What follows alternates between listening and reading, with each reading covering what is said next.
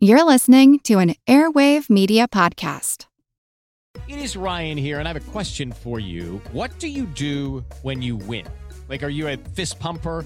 A woohooer, a hand clapper, a high fiver. I kind of like the high five, but if you want to hone in on those winning moves, check out Chumba Casino. At ChumbaCasino.com, choose from hundreds of social casino style games for your chance to redeem serious cash prizes. There are new game releases weekly, plus free daily bonuses. So don't wait. Start having the most fun ever at ChumbaCasino.com. No purchase necessary. VGW. Void were prohibited by law. See terms and conditions. 18 plus.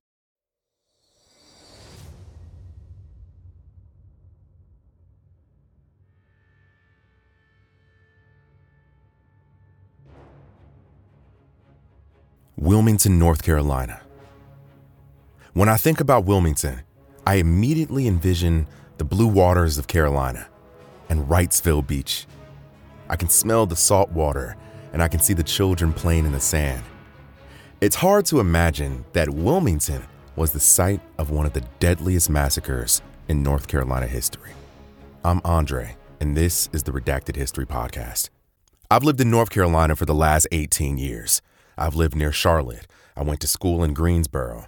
I now live in Durham, and on several occasions, I've been to Wilmington. And one thing you will instantly notice when you go to Wilmington, North Carolina, is that it is really, really white. Noticeably. But it wasn't always like that. After the Civil War ended in 1865, lines were drawn in the dirt. And this line represented the divide between the political parties, Democrat and Republican. And this divide can best be illustrated by the political landscape in late 19th century Wilmington, North Carolina. In July of 1865, in New Bern, North Carolina, 90 miles up the coast from Wilmington, former enslaved black people held a massive meeting in New Bern.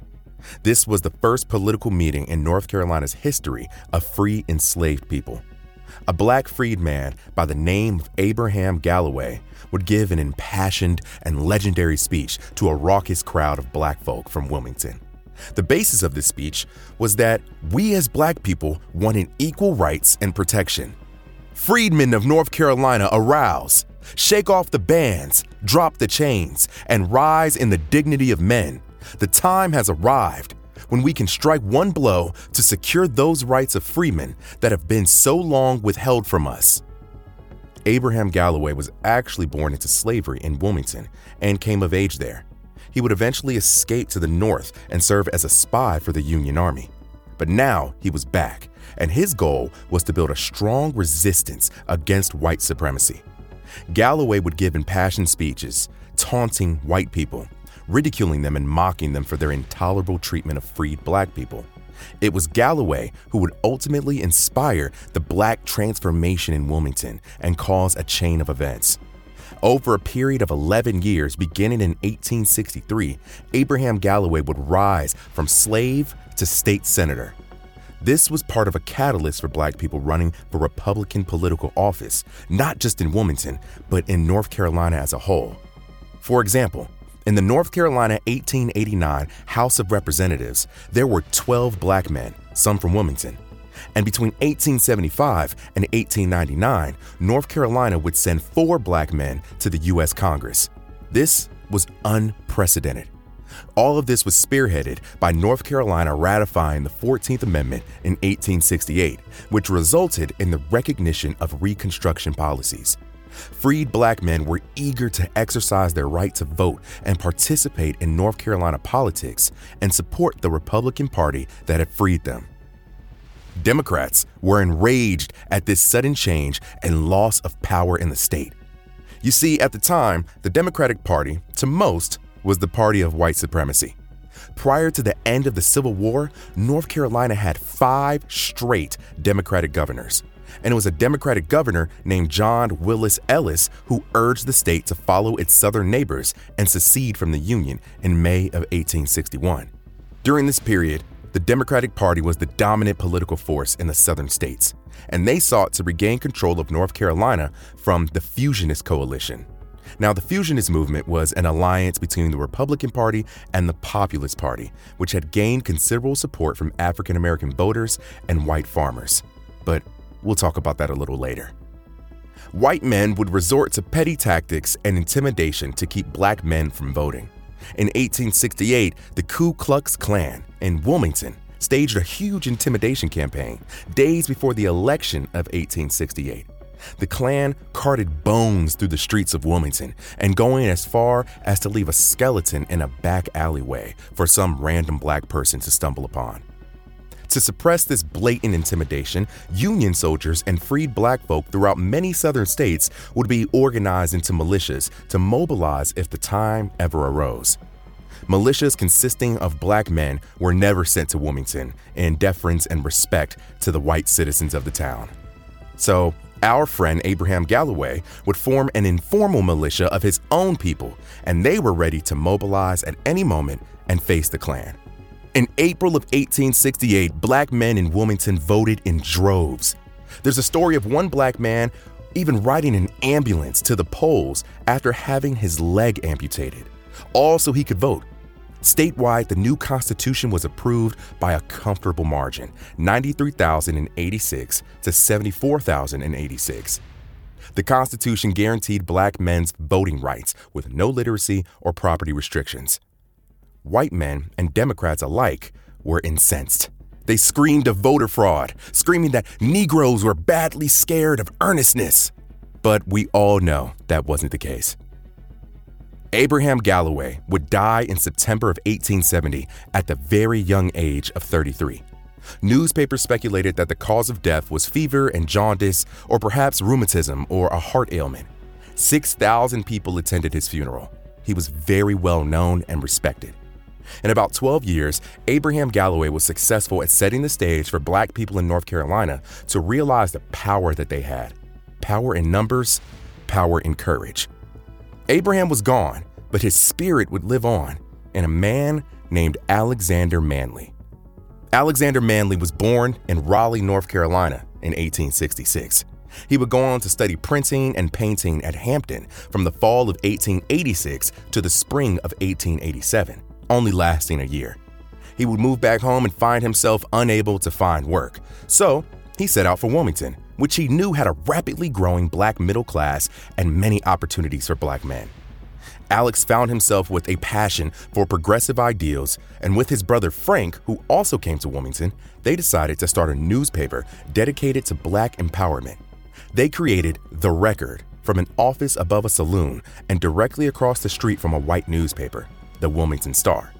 In the mid 1890s, Alexander Manly printed an expose of deplorable conditions in the colored wards of the city hospital, forcing the white board of county commission to grudgingly order modest improvements. In an editorial in early 1895, Manly openly challenged the white power structure by pointing out that black voters outnumbered white voters in the city. It was his first venture into the heated storm of racial politics in Wilmington. It helped establish Manly in the eyes of white people as a troublesome black man who did not acknowledge his proper place. Alexander Manly wasn't the only outspoken black man in the city. Every year on Emancipation Day, black people would march through the city in celebration of the Emancipation Proclamation. This, along with many other African American traditions and freedoms, made the white people of Wilmington even more enraged. Coming up next, North Carolina politics turns toxic. Okay, round two. Name something that's not boring. A laundry? Ooh, a book club. Computer solitaire, huh? Ah, sorry, we were looking for Chumba Casino.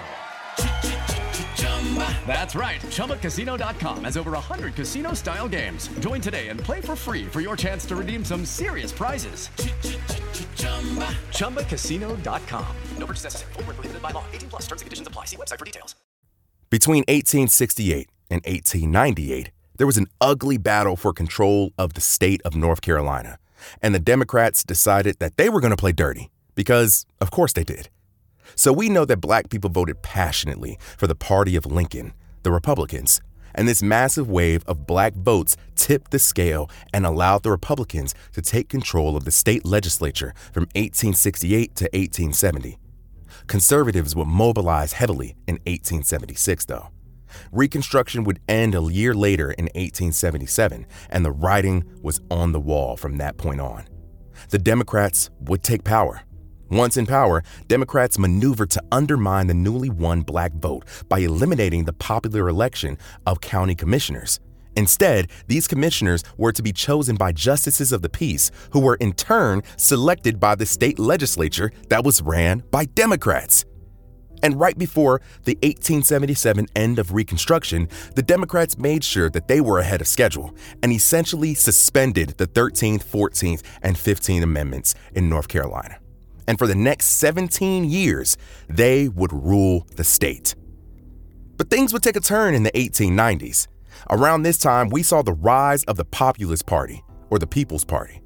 They were a left wing political party that emerged in the southern and western United States in the 1890s.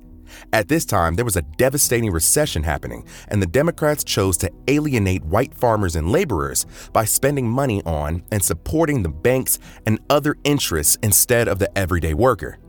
Tensions rose, and these farmers and poor whites had had enough they wanted to align themselves with the Republican Party to form a political coalition called the Fusionists. This was a major event. This is a major turn of events because a lot of these white populists were literally just as racist as the Democrats and weren't too excited about sitting at the same political table as black people. But your own self interest will make you act out of character. The populists fusing with the Republicans was truly unprecedented. It was not happening anywhere else and was a huge risk, but the risk paid off. In 1894, the Fusionists took control of the North Carolina legislature after 17 long years. This sent an earthquake ripple through the South, especially the white Democrats. White supremacy was at a major risk. By 1897, the Fusionists dominated Wilmington's political landscape. They had a fusionist police chief and mayor and became the leading majority black city in the South, with a booming population of black people, totaling 56% of the city's population. There were 20,000 people in Wilmington and 3,000 more black people than there were white people. Black men took over positions previously held by white people in Wilmington. Aldermen, magistrates, deputy sheriffs, police officers, and registers of deeds, amongst other things. But while the fusionists and black people of Wilmington were prospering, there were white men in the shadows, plotting. Joseph Daniels, a white man, was the editor and publisher of the News and Observer in Raleigh, the state's most influential daily newspaper. And Furnifold Simmons, that's a stupid name, was the state chairman of the Democratic Party, the party of white supremacy. These were two of the most powerful men in the state, and in March of 1898, they met to discuss what they called the Negro problem. You see, the election of 1898 was quickly approaching in November, and they had to act fast. With white dominance challenged by blacks at the ballot box, Simmons was the man most directly responsible for leading the fight to eliminate the threat. He said, The Negro shall know his place. Many of those systemic and racist tactics that Democrats used in previous elections were orchestrated by Simmons. After their meeting, the two men concluded how they were going to solve the Negro problem. They would need three types of men one, men who could speak, two, men who could write, and three, men who could ride. Their speakers were orators like Colonel Waddell and Charles Aycock. Daniels and other leaders of the Democratic Party would handle the writing, and the writing would be done by none other than the Red Shirts, the Democratic Party's armed vigilante militia. Their grand plan rested in the thoughts of scaring and intimidating black people out of political office and power by any means necessary. For the campaign, Simmons produced a 200 page handbook called the Democratic Party Handbook. The booklet was just a pile of racism, stating that black votes were inherently inferior, blah, blah, blah. You get the point. They distributed this book to over a thousand white voters, urging them to vote for the white man's ticket. Here's a little excerpt from the handbook, and this is all quoted from Simmons. Quote, It is no fault of the Negro that he is here, and he is not to be punished for being here. But this is a white man's country, and white men must control and govern it under the benign rule of the Democratic Party during the long period it held unbroken power in North Carolina, the Negro race enjoyed peace and quiet and had the full protection of the laws. But there is one thing the Democratic Party has never done and never will do, and that is to set the Negro up to rule over white men. Republican rule in the East means Negro rule, and Negro rule is a curse to both races. It is useless to tell the people of Wilmington that there is no danger of Negro domination. When they see the Negro policemen every day parading the streets in uniform and swinging their billy clubs, where you see the Negro policemen and Negro officers as thick as blackbirds. Unquote. He had such a way with words. Now, they were distributing this handbook nationwide to white people. However, there was one problem. Not everyone could read. Illiteracy was pretty common these days, so a solution was to make some pictures. They couldn't read, but they could decipher cartoons, political cartoons. And it was pretty easy to make fun of black people using illustrations. Minstrelry, blackface, stereotypes, everything was fair game. And the cartoons had to be simple. Put out a newspaper with a cartoon of a black man chasing a white woman on the front page, and you'll have a thousand angry white people in five minutes. The media was used at an alarming rate to disparage black people across the South. For instance, in August of 1897, Georgia newspapers reported an outbreak of lynchings, five in one week. Rebecca Felton, an older white woman in Georgia, was deeply, deeply disturbed by this. Not the lynchings, she didn't care about the lynchings. She was disturbed by the alleged rapes that caused the lynchings. You thought an old white woman in 1897 was not going to be racist? Think again. Rebecca Felton was an outspoken white woman who thought that a consensual relationship between a black man and a white woman was impossible. And possibly her most famous quote was this If it needs lynching to protect white women's dearest possession from the ravening human beasts, then I say lynch a thousand times a week if necessary. And many people heard that message loud and clear, including our friend Alexander Manly. But how did Alexander Manly, a black man in Wilmington, get word of this message? Well, the Morning Star newspaper took Rebecca Felton's quote and used it to fan the flames of white supremacy in North Carolina.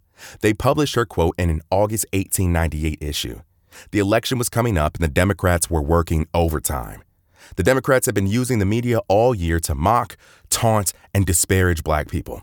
And Manly thought it was time to fight back. The Wilmington Daily Record, Manly's newspaper, had gone from a weekly output to a daily output and garnered a lot of attention and respect. He even had white people advertising their businesses in the daily.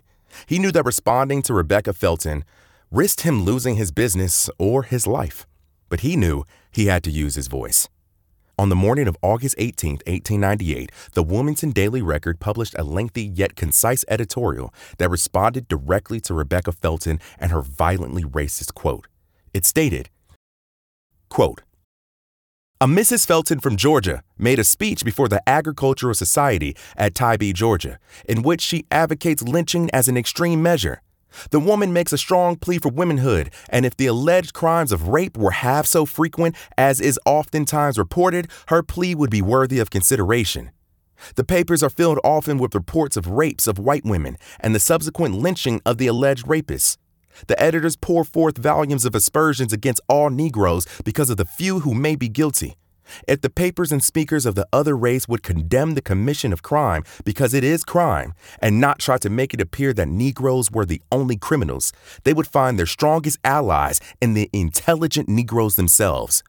We suggest that the whites guard their women more closely, as Miss Felton says, thus giving no opportunity for the human fiend, be he white or black. You have your goods, you leave your goods outside of doors and complain because they are taken away.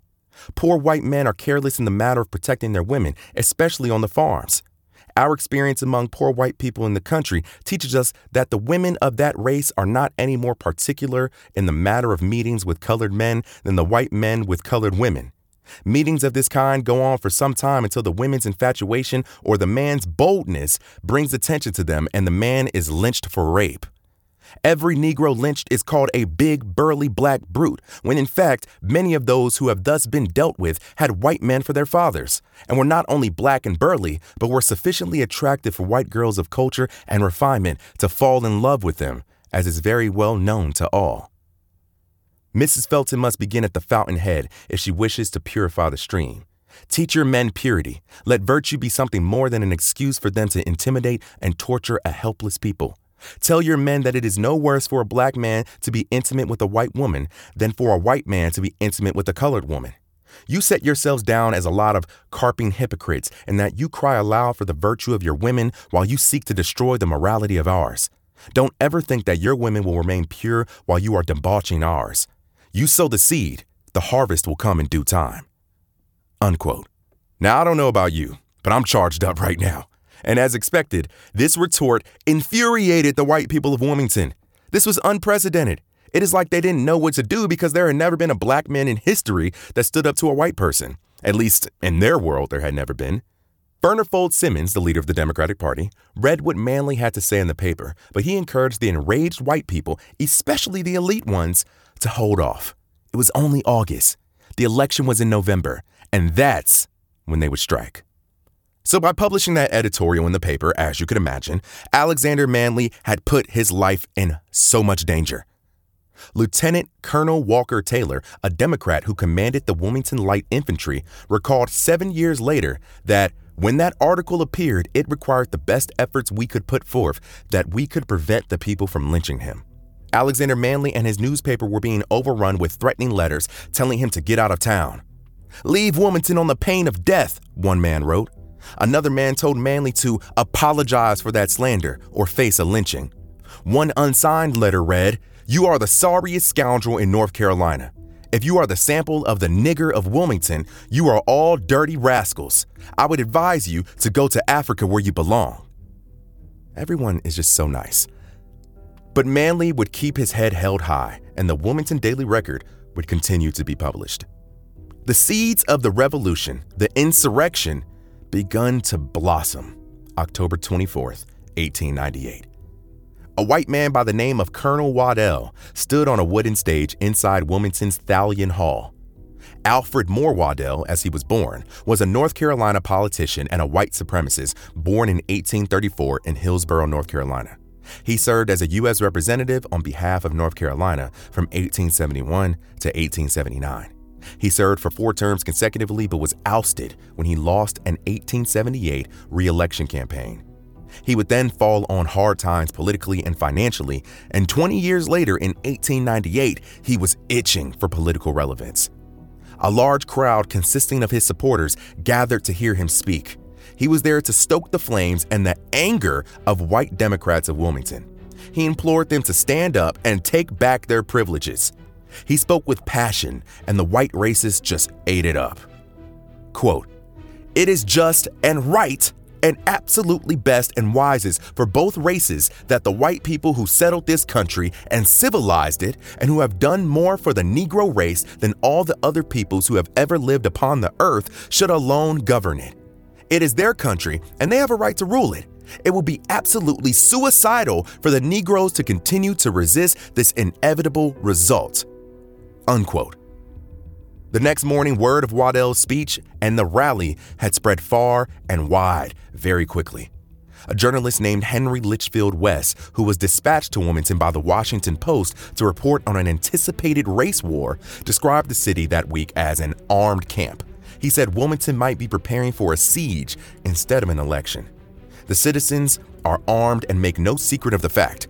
There was a new Gatling gun in the local armory, and 2,000 Winchester rifles are said, on reliable authority, to be distributed among private residences. In each block of the city is a lieutenant, while every six blocks is in charge of a captain. Each block has its place of refuge already selected, to which the women and children can flee for safety when the race war breaks out. The Democrats had been preparing. In the days leading up to the November election day, the black citizens of Wilmington were feeling intense anxiety. Was going to the polls safe? Would the white men attack them? Were their lives in danger? Election Day, Wilmington, North Carolina, November 8th, 1898. Voters were out bright and early at around 7 a.m., walking towards the polls. There was a large amount of tension in the air. White people thought that the black people were going to go savage and burn buildings down, and black people were traumatized from the hate and vitriol that they had endured all year. White newspapers advised black men not to vote. Under the headline, Gone to the Niggers, the messenger published the lyrics to Rise Ye Sons of North Carolina, the anthem of the white supremacy campaign. Proud Caucasians, one and all, hear your wives and daughters call. Rise, defend their spotless virtue with your strong and manly arms. Rise and drive this black despoiler from your state. Red shirts rode around on horseback near the polls, firing their guns into the air occasionally. White gunmen were patrolling polling stations and literally turning black men away from the polls at gunpoint. Witnesses state that there weren't even 12 black men at the polls at any given time, when in the past they had been at the polls in groups of hundreds. The red shirts and supremacists had also been trying to find Alex Manly because the word got out that he would be lynched. At 5 p.m., the ballots were to be counted. The white plan seemed to be working. The intimidation tactics were working. The next morning on November 9, 1898, news spread that the Democrats dominated the election. They had swept the state. They intimidated thousands of black men to not go to the polls and stay home. The messages of the violent Negro had persuaded thousands of whites to abandon the Republican Party altogether. Democrats stuffed ballot boxes and ripped Republican ballots. Democrats now held 94 seats in the state's House to just 23 for Republicans and 3 for populists. In the state Senate, there were now 40 Democrats to only 7 Republicans and 3 populists. In New Hanover County, where Wilmington is, the county flipped from a 960 vote fusionist majority in 1896 to a 500 vote margin for Democrats in 1898. With no opposition for county offices, Democrats replaced fusionists in the positions of sheriff, solicitor, coroner, surveyor, and judge. The Democrats were in complete control, and they weren't done yet. Coming up next, the insurrection begins. Some of us love history. Others used to or never did because history was presented as nothing but the rote memorization of names, dates, and facts. Basically, the story got left out, and that made history kind of suck. My name is Greg Jackson. I'm a university professor with a PhD in history, and bringing history to life is my passion. That's why I created my podcast, History That Doesn't Suck. I want to teach you everything you need to know about U.S. history, but I do so through stories. Let me tell you about George Washington begging his men not to mutiny against Congress, Clara Barton saving Union soldiers amid enemy fire, enslaved Frederick Douglass risking his life for liberty and about so many other figures as their real experiences make industrialization, social movements, and even congressional debates and tax policy come to life. Subscribe to History That Doesn't Suck today and join me, Professor Greg Jackson, every other week for a new episode where I'd like to tell you a story. Now, let's talk about what happened during the insurrection itself and the events that occurred right before things really popped off. It's Wednesday, November 9th, 1898, the day after the Democrats swept the election of 1898, and the day before the insurrection was initiated. The white supremacists that made up the Democratic Party not only prepared to attack and take back the city from black people, but they also had some things to get off their chest. These stipulations and grievances were a part of what they called the White Declaration of Independence. It was essentially an ultimatum issued to black residents, community leaders, and elected officials in Wilmington and they demanded that it be agreed to by 7:30 a.m. the next morning or else. Some of the proclamations and demands were as follows. We, the undersigned citizens of the city of Wilmington and county of New Hanover, do hereby declare that we will no longer be ruled and will never again be ruled by men of African origin. That the progressive element in any community is the white population, and that the giving of all of the employment to Negro laborers has been against the best interests of this county and city that we propose in the future to give the white men a large part of the employment heretofore given to Negroes because we realize that white families cannot thrive here unless there are more opportunities for the different members of said family. It should be noted that the Democrats also demanded that Alex Manly, the editor of the Daily Record, was to leave the city within 24 hours after the issue of this proclamation. And if the demand is refused or if no answer is given within the time mentioned, then Alex Manly would be expelled by force. The next morning on Thursday, November 10, 1898, it began. Contrary to popular belief, the demands of the White Declaration of Independence were actually agreed to by the Committee of Colored Citizens. This concession was also effectively communicated to the necessary parties by 7:30 a.m. in order to maintain and prevent violence. However, Alfred Moore Waddell, who was a former Confederate officer and vocal white supremacist, had other plans. His thirst for revenge and eagerness for white supremacy to rule the land overtook him. He persuaded the bloodthirsty white mobsters waiting to attack the city that the Committee of Colored Citizens had actually failed to respond to their demands from the day before. He also lied to, ignored orders, and purposely undermined the authority of the officers and leaders around him put in place to maneuver and orchestrate the mass of white men readying themselves to fight.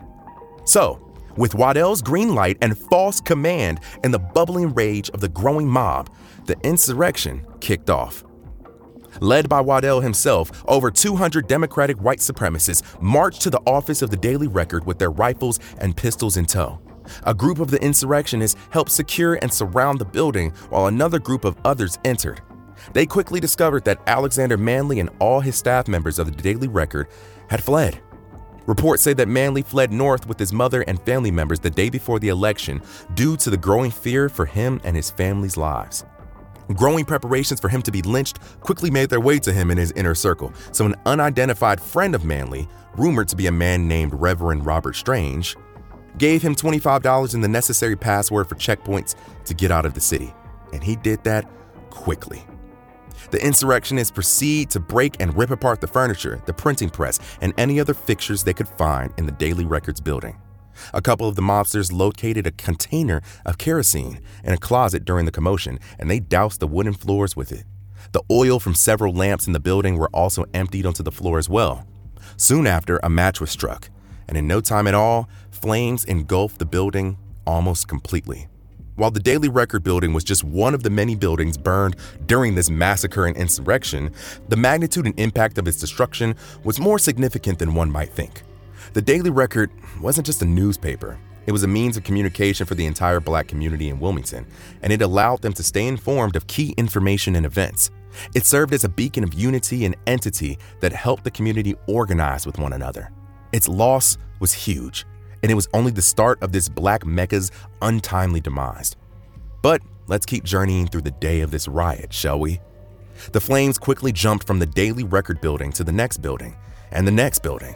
The embers from the burning buildings wafted from one property or home to the next and even led to a nearby church, St. Luke's AME Church, and that caught fire too.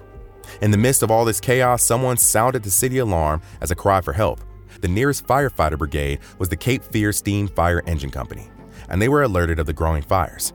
They made their way to the Daily Record and other nearby buildings to put the flames out, but they were met with gunfire from all angles. Despite them being used for target practice, they managed to douse the traveling embers with water and save a lot of the surrounding structures near the Daily Record, including the church. The Daily Record, however, did not have as fortunate of a fate. The whole entire second floor was destroyed, and all that remained after the flames were put out was a burned back wall and the charred printing press. One of the many stops made that day of the insurrection was the City Hall of Wilmington. It's not confirmed when exactly this pit stop was made, but it was here that the mayor of Wilmington and board of aldermen were forced out. As each current elected official was forced to resign on the spot, a new one from the Democratic Party was immediately installed in their place. Can you guess who it was? It was Alfred Moore Waddell. He was the new mayor of Wilmington, the man who arguably started it all and once threatened to fill the Cape Fear River with black bodies. These definitely sound like the words and actions of a man fit to lead, right? Yeah, right. Word traveled fast around the city that the violence had ensued and was taking place. But one place it made its way to of great concern was the Sprunt Cotton Compress in the nearby town of Brooklyn, about three quarters of a mile from where things had started. The Sprunt Cotton Compress was Wilmington's largest employer and was vital to the city's economy. It provided cotton that was shipped to Europe and the Caribbean, and it also provided jobs for countless black workers in Wilmington. The compress's owner was a known white supremacist named James Sprunt, who had a sort of paternalistic attitude towards his black workers and employees. And since he felt like he owned them, he felt responsible for their well being. But we know this is more than likely to protect his interests and profits, not because he actually cared. Yeah, you, you get it. The sound of the fire alarm that had been rung and the rising smoke in the distance was heard and noticed by several workers, and they could also hear the white mob jeering and cheering. This concerned them as they had also began to hear rumors of white men destroying their homes and businesses, even though only the Daily Record had actually been burned at this time. Some of the workers' wives and children even made their way to the compress to warn their husbands of their homes being in danger. Sprunt attempted to calm the workers and encourage them to continue their work since he vowed to protect them. But this just wasn't going to cut it for many of the people. Some left to go retrieve their families and help them get to safety, while others stood outside the compress looking and waiting anxiously for what was to come. Although this gathering of concerned black men was just that, the mobsters falsely heard that they were gathering to fight back at them. So, a large number of white supremacists made their way to the Sprunt Cotton Compress for their next standoff with the hope for a fight. The white and black men eventually came face to face, and of course, tensions rose. The white men eagerly awaited orders from their superiors to open fire on the black men. All the black workers truly wanted was to get to safety and to their families, not to take part in any fight or violence. But the wrath of the white supremacists was rapidly descended upon them and looking them in the eyes. While this was all going on, Sprunt had two of his employees scan and patrol the neighborhoods and nearby areas his black workers lived in. When they returned to confirm that Brooklyn was not on fire, the black workers were calmed and escorted in small groups back to their homes. In that same moment, the white mob coincidentally decided to abandon the compress and make its way to its next stop, another area where it was rumored that a group of black men were gathering to give them a fight. The crisis and potential blood shed at the Sprunt Cotton Compress may have been averted, but the Democrats were still on the prowl that day, looking for any reason to pull their triggers and make use of their weapons. As the day went on, and as these stops were made in the city of a battle, the mob of white supremacists had grown from just a couple hundred men to 2,000. The destruction of the city continued, including several black owned businesses, homes, and churches. The brutality and destruction quickly began to spill over from the city streets to the neighborhoods of Wilmington, and the residents of the city soon became the focal point of the attack. As the morning and afternoon rolled on, neighborhoods were attacked and residents were killed on the spot and disposed of in the nearest river. It was nothing but pure vitriol and hate that fueled these white gunmen as they paraded around the city looking for the next black person's life to take. The exact number of fatalities from this horrific day are unclear, but it is believed that over 60 people were killed, and some researchers and historians estimate that several hundred black people were killed. The killings were senseless, brutal, and more inhumane than you can imagine. The residents that did manage to escape the violence hid in nearby swamps and cemeteries in the coming days, while thousands more fled Wilmington to never return.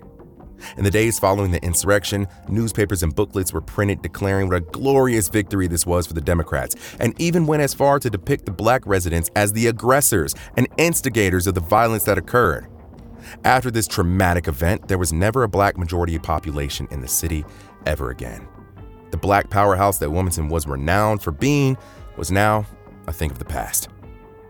I've lived in North Carolina for almost two decades, and you will be hard pressed to hear anyone speak of the Wilmington insurrection.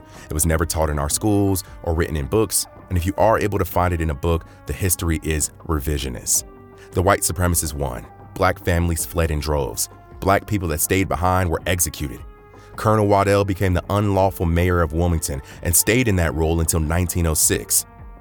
The cities framed the insurrection not as a coup, but as a return to law and order responsible government. A white supremacist named Josephus Daniels even held a parade called Victory, White Supremacy, and Good Government. Black families had fled to the woods and the swamps near Wilmington during the takeover, and after a few days, they got up from hiding, traveled back to Wilmington, gathered whatever belongings they could, and left Wilmington, never to return. When the editors of The Messenger learned that some blacks were considering returning, they published a warning in the form of an anonymous letter signed with an X, and it said, if the occurrences that day meant anything, they meant that the white men were determined to govern this city and county, and should any disturbance arise, the 10th of November will prove to be child's play to what the consequences will be to the Negroes. By the end of April 1899, it was estimated that over 2,800 black people had left. The Wilmington insurrection inspired white supremacy across the South. These black people were made an example out of. They robbed black men of the right to vote and shot them in the streets. After 1898, North Carolina's white supremacists suppressed the black vote through poll taxes, literacy tests, violence, intimidation, whites only Democratic primaries, and voter roll purges. The number of registered black voters in North Carolina quickly plunged from 126,000 in 1896 to 6,100 in 1902. North Carolina black people would not vote in significant numbers again until the 1960s in the civil rights movement. There would not be another black U.S. representative from North Carolina for 91 years until 1992. As for Wilmington, well, the insurrection changed that city forever, And you can see that change personified in the city today in 2023 for all the people out there that say slavery and racism was so long ago and has no effect on today. I want you to go to the University of North Carolina Wilmington's website and tell me what their demographics are. The black population plunged in Wilmington over the next century and never recovered. In 1898, it was 56%. Today, the black population in Wilmington is about 18% with a 71% white population. Until about two years ago, there were parks and elementary schools in Wilmington named after the insurrection. There was an auditorium named after the white supremacist and insurrectionist Charles Aycock on the campus of UNCG, my alma mater. There was a high school in Charlotte named after the white supremacist Zebulon Vance. And these names have since changed, but only because of intense public pressure during the COVID 19 pandemic and the Black Lives Matter movement. The legacies of these insurrectionists stayed intact for over a century and would have stayed intact for another century had we not said anything. North Carolina, you ought to be ashamed of yourself. Until next time. This episode was written and researched by Kimberly White, Noel McIntosh, and Andre White. It was recorded and edited by Andre White. If you like this episode, be sure to go over to Instagram, tag at redacted history underscore in your story, and tell us what you thought. Also, go there and tell me what's your favorite episode of the Redacted History podcast. Don't forget to leave a like, a rating, and review whatever platform you're listening on. Tell a friend, your aunt, your grandma, your third cousin twice removed. Anything helps. I appreciate y'all. If you want to support the podcast in a different way, consider going over to the Patreon and subscribing to the Redacted History Patreon. It goes a long way, and you can find that in the show notes below.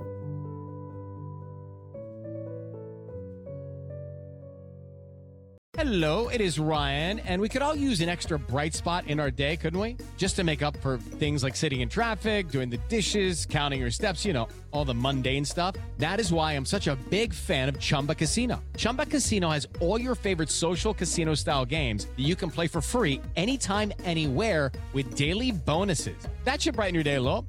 Actually, a lot. So sign up now at chumbacasino.com. That's chumbacasino.com. No purchase necessary. Group. Void were prohibited by law. See terms and conditions. 18 plus.